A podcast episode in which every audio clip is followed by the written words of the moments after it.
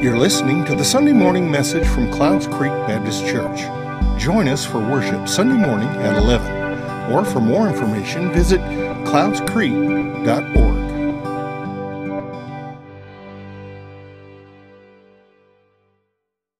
Good morning. How are y'all doing this morning? Happy Palm Sunday. I don't know, like, I know you don't know how to react to that because that's not something people normally say. Like, you, I say Happy Easter next week, and y'all be like, Happy Easter. But nobody says Happy Palm Sunday most of the time. But Happy Palm Sunday. Uh, super excited for today. This is a, a really cool thing that we get to talk about, to look at this morning. Uh, we're going to kind of look at two different passages. The first one we're going to be in is in John chapter 12. So if you want to have your Bibles open, that's where we're going to start, is in John chapter 12 this morning. And to kind of paint a picture of, of what Palm Sunday is. So, as we all know, I think Palm Sunday is one that kind of sneaks in, right? Like, it's not one we don't celebrate it as much as Easter. We're already talking about egg hunts. We're already buying candy, maybe filling eggs. Maybe you've already had your egg hunt, whatever it could be. We're already looking at Easter. But I want to take a minute today to pause and look at what Palm Sunday is, why it happened, kind of the, the background. The background is that, that Jesus is coming into Jerusalem for Passover. And this is a really interesting situation for him to be in because throughout his entire ministry, the, the religious leaders who are headquartered essentially in Jerusalem are trying to get rid of Jesus. So he is heading into Jerusalem when his, uh, his them chasing after him, trying to take him down, trying to kill Jesus, is kind of at a fever pitch. Things are really starting to heat up, and Jesus is headed into Jerusalem anyway. There could have been anywhere, estimates are between 200,000 to a million people in the city of Jerusalem for the Passover. So this is a massive crowd of people. And we start off here. This is the first day of the week heading up to the crucifixion of Jesus, which, as we all know, takes place on Good Friday, this coming Friday. And so Jesus is headed in, and what's amazing to me is that he knows what's going to happen, right? Jesus already knows what he is walking into. He is walking into the trap that is ultimately going to result in his death. So we pick up in, in John chapter 12. We're going to be starting with verse 12. The next day, the great crowd that had come for the festival heard that Jesus was on his way to Jerusalem. They took palm branches and went out to meet him, shouting, Hosanna! Blessed is he who comes in the name of the Lord. Blessed is the King of Israel. Jesus found a young donkey and sat on it, as it is written Do not be afraid, daughter Zion. See, your king is coming, seated on a donkey's colt. At first, his disciples did not understand all this. Only after Jesus was glorified did they realize these things had been written about him and these things had been done to him. Even the disciples missed out on this moment. They didn't understand what was happening right in front of them. That quote, uh, when it says, it is, as it is written, is actually from Zechariah 9, verse 9. And it says just that See, your king comes to you righteous and victorious, lowly, and riding on a donkey, on a colt, the foal of the donkey. Everyone in Israel would have known that passage. Everyone in Israel would have known that passage. And what's interesting is that it, points out that he was lowly, right? It points out that this is a, a lowly man. I mean, again, this is a guy that was born in a stable, born in just the filth of wild animal, not wild animals, of, of livestock, right? And so this is a lowly man by the world's standards. He didn't come in on a war horse. It's kind of what they expected, right? They were thinking, like, our, our king is going to come and he's going to save and he's going to conquer. And he's like, this is, not, this is not what I'm doing. And they missed it. And you can actually see how they missed it because uh, there's a Luke's version of it in chapter 19 of Luke, if you want to flip over there to look at his, uh, his account. Luke chapter 19, picking up in verse 37. says, When he came near the place where the road goes down to the Mount of Olives, the whole crowd of disciples began joyfully to praise God in loud voices for all the miracles they had seen. Blessed is the King who comes in the name of the Lord, peace in heaven and glory in the highest. Some of the Pharisees in the crowd said to Jesus, Teacher, rebuke your disciples. I tell you, he said, if they keep quiet, the stones will cry out. As he approached Jerusalem, don't miss this, as he approached Jerusalem and saw the city, he wept over it. He said, If you, even you, had only known on this day what would bring you peace See, the people of Israel, they, they had this different expectation of Jesus. This, the palm branch was as close as the nation of Israel had to a flag of themselves. This was their, their, their patriotism was wrapped up in the palm branch. If you look at a lot of, of uh, Jewish ancient architecture, there, were, there are palm branches on everything. This is kind of a symbol of the nation of Israel. So when they are laying palm branches underneath, when they're waving palm branches, when they're laying them on the ground for his donkey to walk over, when they're laying their cloaks down for him to walk over, this is a, a we are excited about our new political military leader. And, and I love that he says, if you only knew what would bring you peace, what they were looking for was peace from the oppression. What they were looking for was peace as the nation of Israel from the oppression of Rome that they had been under for years. And they were like, finally, he is here and he weeps because he's like, if you only knew that I wanted to bring you so much better peace. We too often put Jesus into a box. We like to put him into a box. We make him how we want him to be. How many of you guys have seen the movie Talladega Nights with Will Ferrell? It's okay, this is a safe place. I'm not endorsing this movie. I need that to be said. I'm not saying go home and watch this movie. I would probably, as your pastor, say, probably not. Just listen to what I'm about to tell you about it. Somebody else can tell you funny things that happen. Watch a commercial, I guess. But I wouldn't like recommend this movie. But there's this scene in Talladega Nights where Will Ferrell, uh, who is a, a NASCAR driver, um, is, is leading his family prayer. And they're all sitting at the, the dinner table, and they have this fast food feast that, if I'm honest, looks delicious. Um, and he's praying, and he says, he, said, he prays to uh, baby Jesus the whole time. Dear baby Jesus, sweet, pound, sweet six pound, nine ounce baby Jesus. And he's praying to this version of Jesus, and his wife says, Ricky Bobby, that's weird that you're praying to a baby. This is a weird, you shouldn't pray to baby Jesus. You know he grew up right? And she's trying to say, like, this is weird. And he says, no, I like the Christmas Jesus best. So I'm going to pray to the Christmas Jesus. And then his friend pipes in and he says, I like to picture Jesus in a tuxedo t shirt because it says, I want to be formal, but I'm here to party too. Because I like to party, so I like my Jesus to party. And then his son says, I like to think of Jesus like a ninja fighting off evil samurai. And then his friend again, who's already said he likes the tuxedo t shirt, comes back in and he says, I like to think of Jesus with a giant eagle wing singing lead vocals for Lynyrd Skynyrd. And we hear all this, and you might laugh or you might be like, I'm uncomfortable with that. That seems real sacrilegious, right? Like it's like, uh, I don't know. I, I remember watching it thinking, mm, this is a little bit icky. Um, but at the same time, we do the same thing. We like to think our version of Jesus, what we picture, what we come up with, our, our idea of Jesus, you know what's interesting? He never disagrees with us. Right? Your Jesus never disagrees with you. He's always there telling you, yeah, yeah, that's, I think that too. Our version of Jesus is, is very much something that we've made in our own image. So while we might laugh of thinking about Jesus in a tuxedo t shirt, when we see a painting of Jesus, we like, we like him to look like us. We like, we like to think that Jesus uh, had the same opinions that we have. We like to think that Jesus would have voted for the same candidates that we have. We like to think that Jesus would, would spend his money and live as comfortable as, as we live. We put Jesus into our image. We've done the same thing that the people in Israel did. They had their idea of Jesus and they didn't want it to change.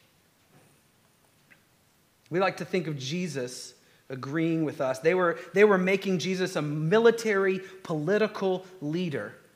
The God of the universe was right in front of them, and instead of embracing him for who he was, they were trying to change him.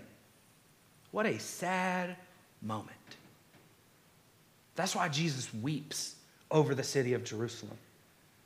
He's like, You have absolutely missed me. and I'm right in front of you, fulfilling the prophecies that I said I was going to fulfill. And it said that even his disciples missed it.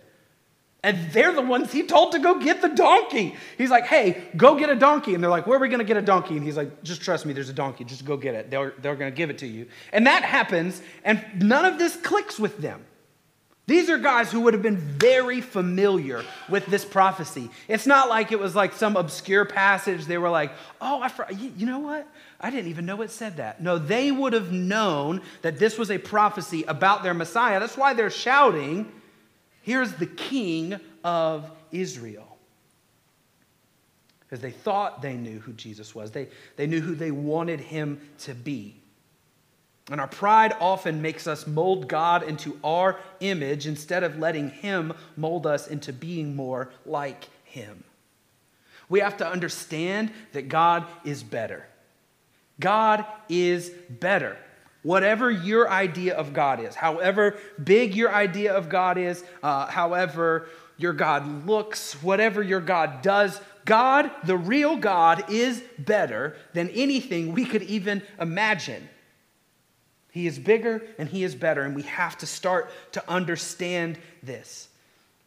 There's this great series that Andy Stanley does, and, and I don't necessarily, I don't listen to Andy Stanley a ton, but this series is fantastic. It's a series called Who Needs God? And, and he talks about it is a, a real approach to people who don't believe in God and kind of a, you know, let's talk about why you don't believe in God. And, and, and one of the things he brings up is the different cheap knockoff versions of God that a lot of us have taught and a lot of us have believed in. He talks about the bodyguard God. I'm just giving you a brief overview, right? He does like a whole message on just these things. He talks about uh, the bodyguard God. This is the God who doesn't let anything bad happen to you. Our God is better than that. There's the on demand God who just gives you everything whenever you want it. It's like, I'm going to go to God and He's going to give me what I want, He's going to give me what I need. There's the one that he calls boyfriend God or girlfriend God. And this is the, this idea that anytime you experience God, that God is a feeling, right? My generation grew up with this, with this idea that, that, that God only is present when you feel these like warm, fuzzy feelings. Like that's the only time that we've really experienced God is when we have this feeling. And we have to remember that God is better than that idea of who God is. There's the guilt God. You guys know some, some of you guys know that? That God? The one that just makes you feel bad for everything you do? It's like, man, I just, I just keep disappointing God over and over. There's the, the anti science God, that somehow the God who created gravity is against science, which doesn't make any sense to me because in reality, most of science points to God. But what's happened is that we've decided that God and science can't coexist. We have to remember that God is better than that version of God. Then there's the, the version of God called the gap God. And this is just the one who steps in for anything you can't explain, right? Like anytime I used to drive up, uh, I'm from Conyers. If you've ever been through Conyers, 138 in Conyers is this road that I think, this is like a, I've counted before, I think there's like 4,000 red lights um, on that road. It, it could be more. Um, 4,000 red lights on that road. And I remember one time, I really do think it's over 17, I have counted. Um, I remember one time, one time in my whole life, I caught green lights. Every single one. It was amazing. There was one time that it was red and I like didn't quite put on my brakes. I was like, come on, you can do this. It turned green. I was like, yes. It was great, great moment, right? And, and so sometimes when there are things that we can't explain like that, you know, what would people say about that moment? What would they say? That's a God thing, right? That's a God thing. You know, I, I pulled into Walmart the other day. It was packed. Never seen that many people in Walmart. Somebody was backing out of the first parking spot. You know what it was? Was a God thing. Right? We like to just insert God into the, the anything we can't explain. But then the more we start to understand things, the less room there is for God, right? the less room there is for God. So God is bigger than just being this, this gap God. He's better than any of these versions or even the, the angry Old Testament God. A lot of us have this view of God that when you look at him, he is just wrathful and angry and he just can't wait for you to mess up so he can punish you. All of those are cheap knockoff versions of who God is. If, if, if, your view of God falls into any one of those categories, I want to tell you that God is better. A lot of our ideas about who God is, is can be summed up in those kind of views, right? We have these ideas of, of who he might be. We don't give him enough credit for who he actually is. That this is the God who effortlessly created the universe. I love this verse in Isaiah that explains how big God is. Isaiah 40, verse 12 says, Who has measured the waters in the hollow of his hand, or with the breadth of his hand marked off the heavens? And when he, when he talks about the hollow of your hand, I want everybody to do this. It's okay to be weird. Take your hand and like just kind of relax it, right? And you see this little like little pocket almost right here in the middle of your hand.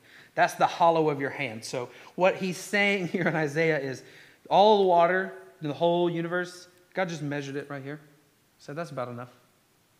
That, that when, when he's measuring out the heavens, it's just the breadth of his hand. That it's like, yeah, that's about maybe two. I don't know. It, it says he measured it with, with the breadth of his hand. So maybe it's like two. The God of the universe is so big that he measures the heavens not in feet, not in yards, not in yonders. Thank you. Uh, just the span of his hand. That is how big our God is. So, whatever I, our idea of how big God is, bigger, bigger, bigger than anything you've ever seen that you could ever understand. There are stars in our universe that are so big that it would absolutely, it blows my mind to know how big some of these things are. And then that God is just like, yeah, that's like less than like a, like a fingertip of mine. Yeah. And I measured the whole thing out, the breadth of my hand. Our God is bigger, our God is better than we could understand. He's so incomprehensibly massive, and yet we try to shrink him down to better understand him. Let's make him a little bit smaller. Maybe then I can wrap my mind around it. But this is also not just some far off God.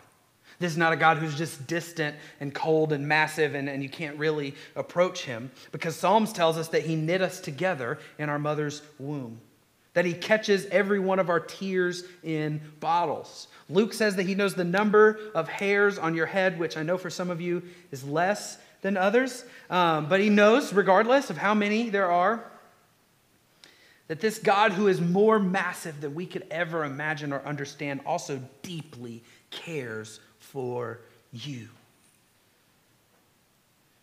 For us to try to put God or Jesus into a box and, and determine what they were or weren't based on our assumptions or false teachings, it's going to stunt your spiritual growth. When we shrink our God, your faith is going to shrink too. If you want your faith to grow, allow your idea of who God is and your understanding of Him to grow. A bigger God is going to result in a bigger faith. These people who are, are laying down their palm branches had decided in their minds that Jesus was just a military or a government or a political leader who was going to save them from their oppression from Rome. And he did save them from oppression but it was a far worse oppression than what they were expecting.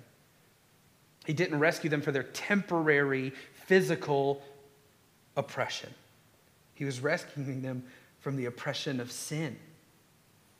He was saying, if you only knew the peace that I was offering you. What God wants to do in your life is better than what you can expect because He is better than you understand. Oftentimes, we have this expectation of what God is going to do or what we want God to do. And in reality, that's such a small fraction of what He wants to do.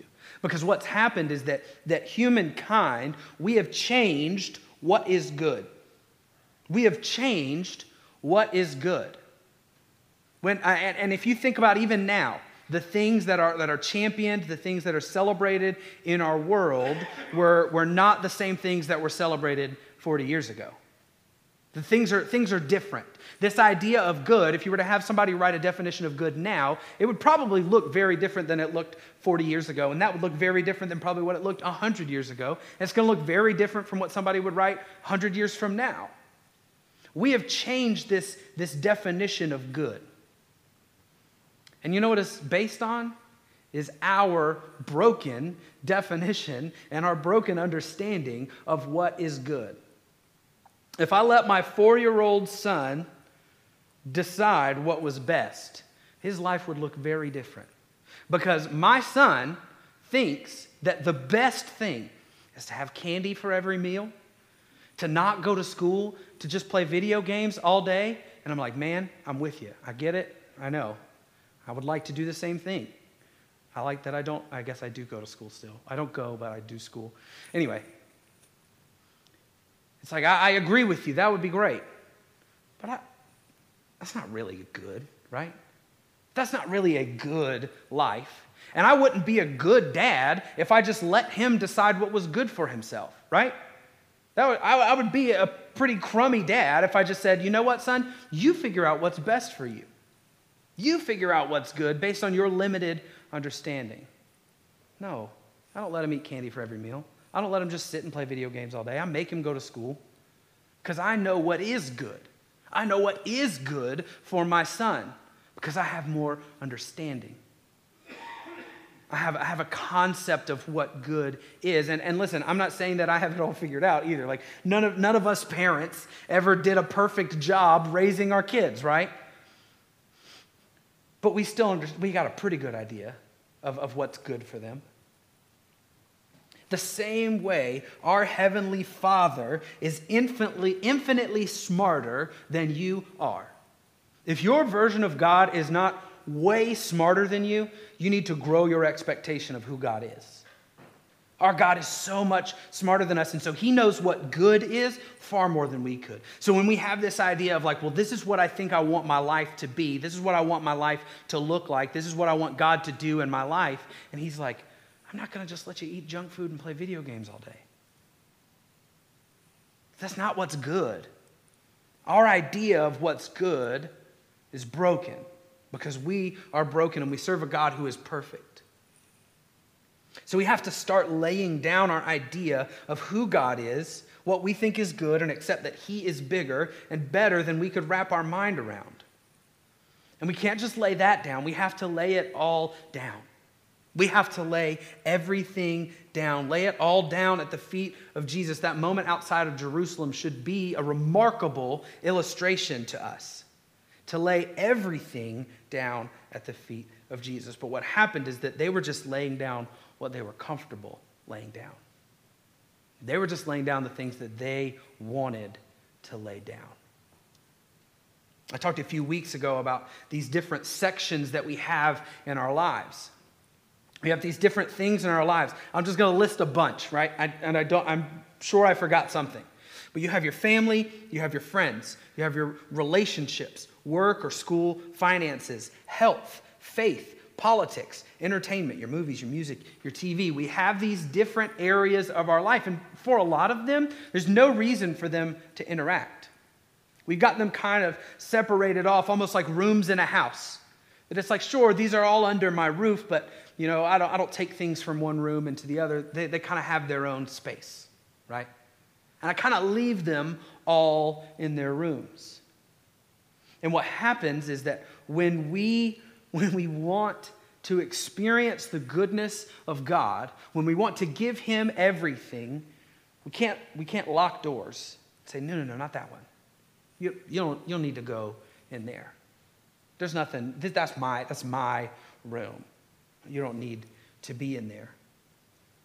What's funny is that we, we don't let him into all of these areas of our life, and then we wonder why things are going so badly, right? Like if you don't let God into your finances, and your finances are bad, I got a pretty good suggestion, right? Got a pretty good, pretty good thought. If, if, you, if you're trying to find a spouse or you're trying to date and your relationship's just, you, it's like, I just can't seem to find the right person. I got a pretty good suggestion for you. If you're not letting God into that area of your life, I, I got a pretty good guess as to why things aren't going so great in that area of your life. Now, I, don't want you to get me wrong and think that I'm a, I'm a health and wealth and prosperity guy. Like, I'm not going to say that if you give everything over to your life, that everything in your life is just going to be great. I'm not saying that at all. Cancer still happens, right? Relationship conflict still happens. The stock market still happens, right? The supply chain, which I'd never heard of until six months ago, still happens, you know? Things still happen. It doesn't mean that everything in your life is always going to be perfect. See, these people, they were, they were saying glory to God in the highest, but they actually they didn't make him the highest.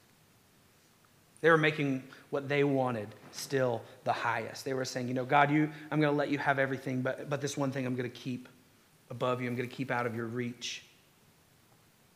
I want, to challenge, I want to challenge you this morning to think about every area of your life that, that Jesus may not be higher than. Think about all those areas that I just listed off. I want us to think about the story of Job. We have this fantastic story of Job that's really depressing to read all at once, uh, but it's a really good story. That Job lost everything. Job lost everything, and God allowed it to happen. The enemy comes to God and he says, Hey, I want to, uh, this is a very generic summary, but he's like, Hey, I want to mess with this guy, Job. And God's basically like, You can do whatever you want as long as you don't kill him. That's all you, that's it. Just don't do that. And Job, all at once, loses his house, loses his property, his livestock, his animals, loses his kids do you think it's interesting that he didn't lose his wife? Which says a lot about Job's wife, right? Like the enemy was like, the, the demons were probably like, hey, we want to go take out the wife. And Satan was like, no, no, no, it's better to leave her. You should, you should leave her. He's going to be far worse off if his wife is there. Don't leave, just leave her there, right? Like, what does that say about Job's wife? Yikes. I don't want to be the one that's left. It's like, it's better if she stays alive. Anyway. So Job loses everything. He has lost everything. And you know what Job says? He said, The Lord gave, and the Lord has taken away. May the name of the Lord be praised. What a response! What a response. Would this be your response? I think there's a lot of areas of our life that we'd be fine with, right? There's a lot of areas of our life that we would be fine if God took it away from us. It's like, you know, we think, you know, I probably could be poor. I could probably, probably could do without a lot of the things that I have in my life. But then if, if you start to say, what about if He took away your ability to have air conditioning? Now that it's starting to warm up. Not today, obviously, it's cold. But what if all of a sudden you, you didn't have a bed to sleep on? You don't have a house? Are you still saying, Glory to God in the highest. May his name be praised. If he takes your family away,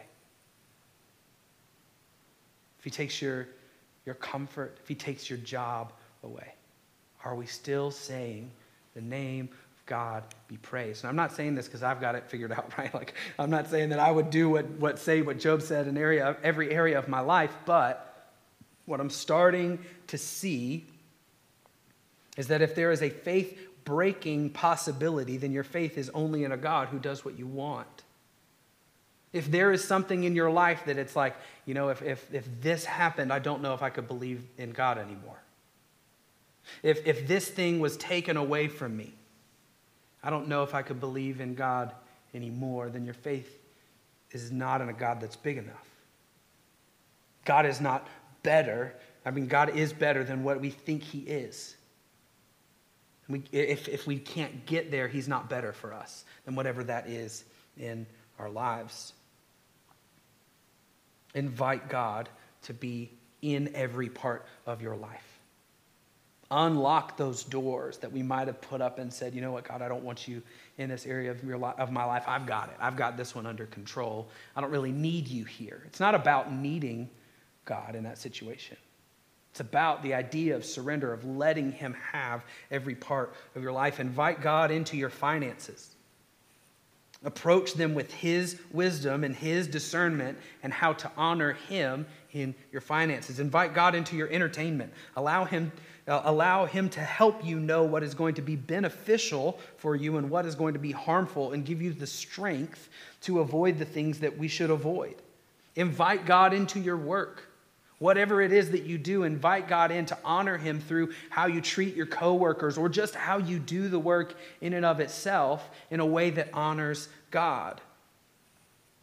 We have the God of the universe dwelling inside of us. Again, you have the God of the universe dwelling inside of you, yet there are parts of your lives that you just pretend He's not there.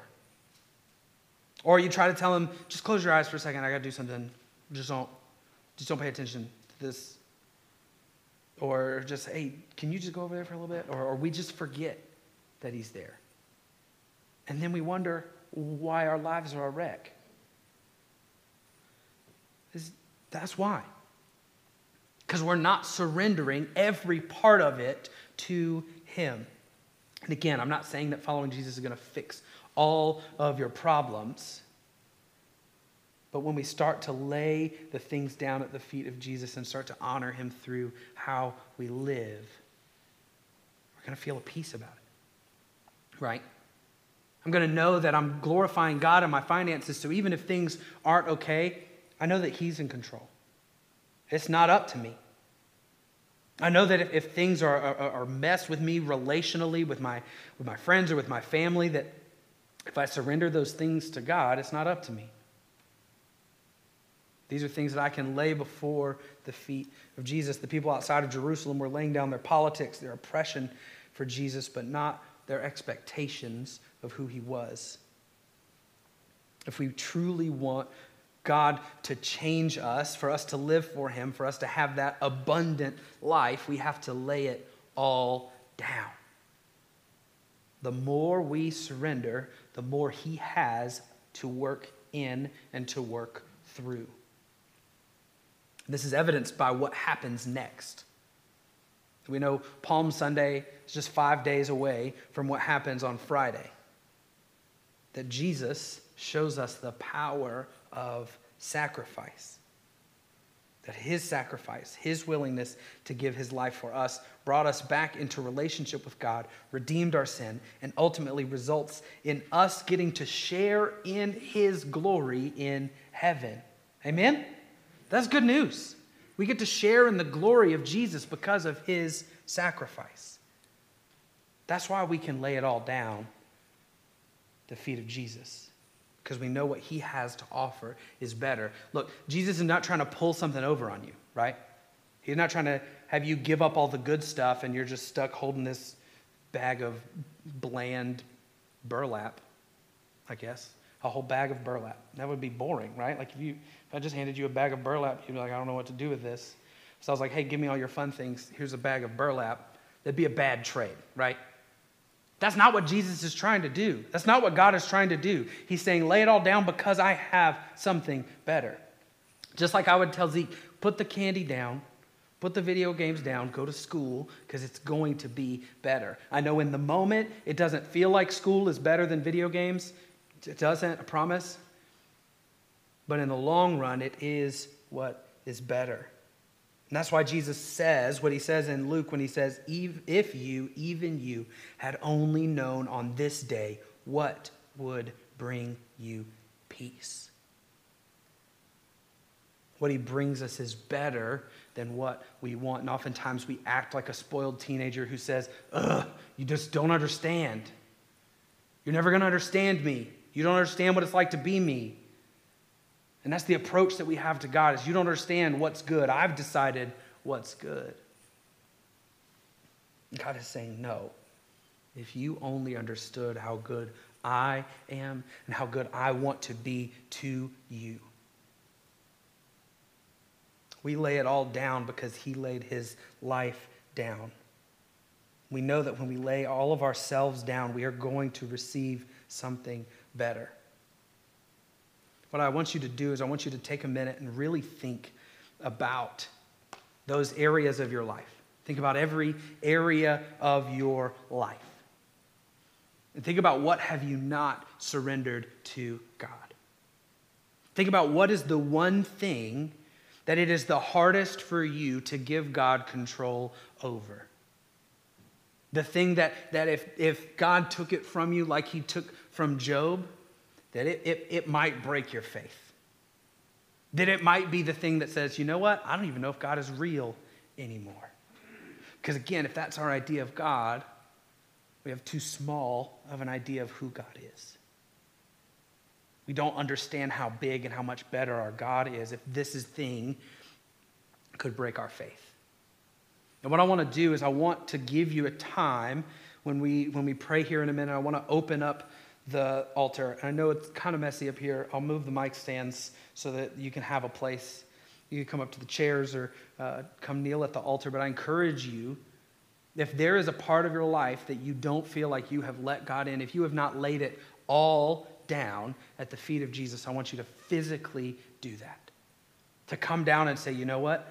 I want to literally kneel and lay this thing down before you. I just want to tell you that it is open and we can take an opportunity to do that. Let's pray. God, I thank you for your goodness. I thank you that you came to us. Even when we had a broken idea of, of what we thought you were going to be, that we still do that we still have this idea of, of what we think you should do or who we think you should be. God, I pray that we would lay down those expectations. That we would say, You're better. You're better than, any, than anything that I could ever come up with, than my idea of what good is, is so, so simply based on the temporary. But God, you are better. And I pray that we would be people who lay everything down at your feet, that there's nothing that we hold back from you. That we don't say, God, as long as I'm comfortable, I'll follow you.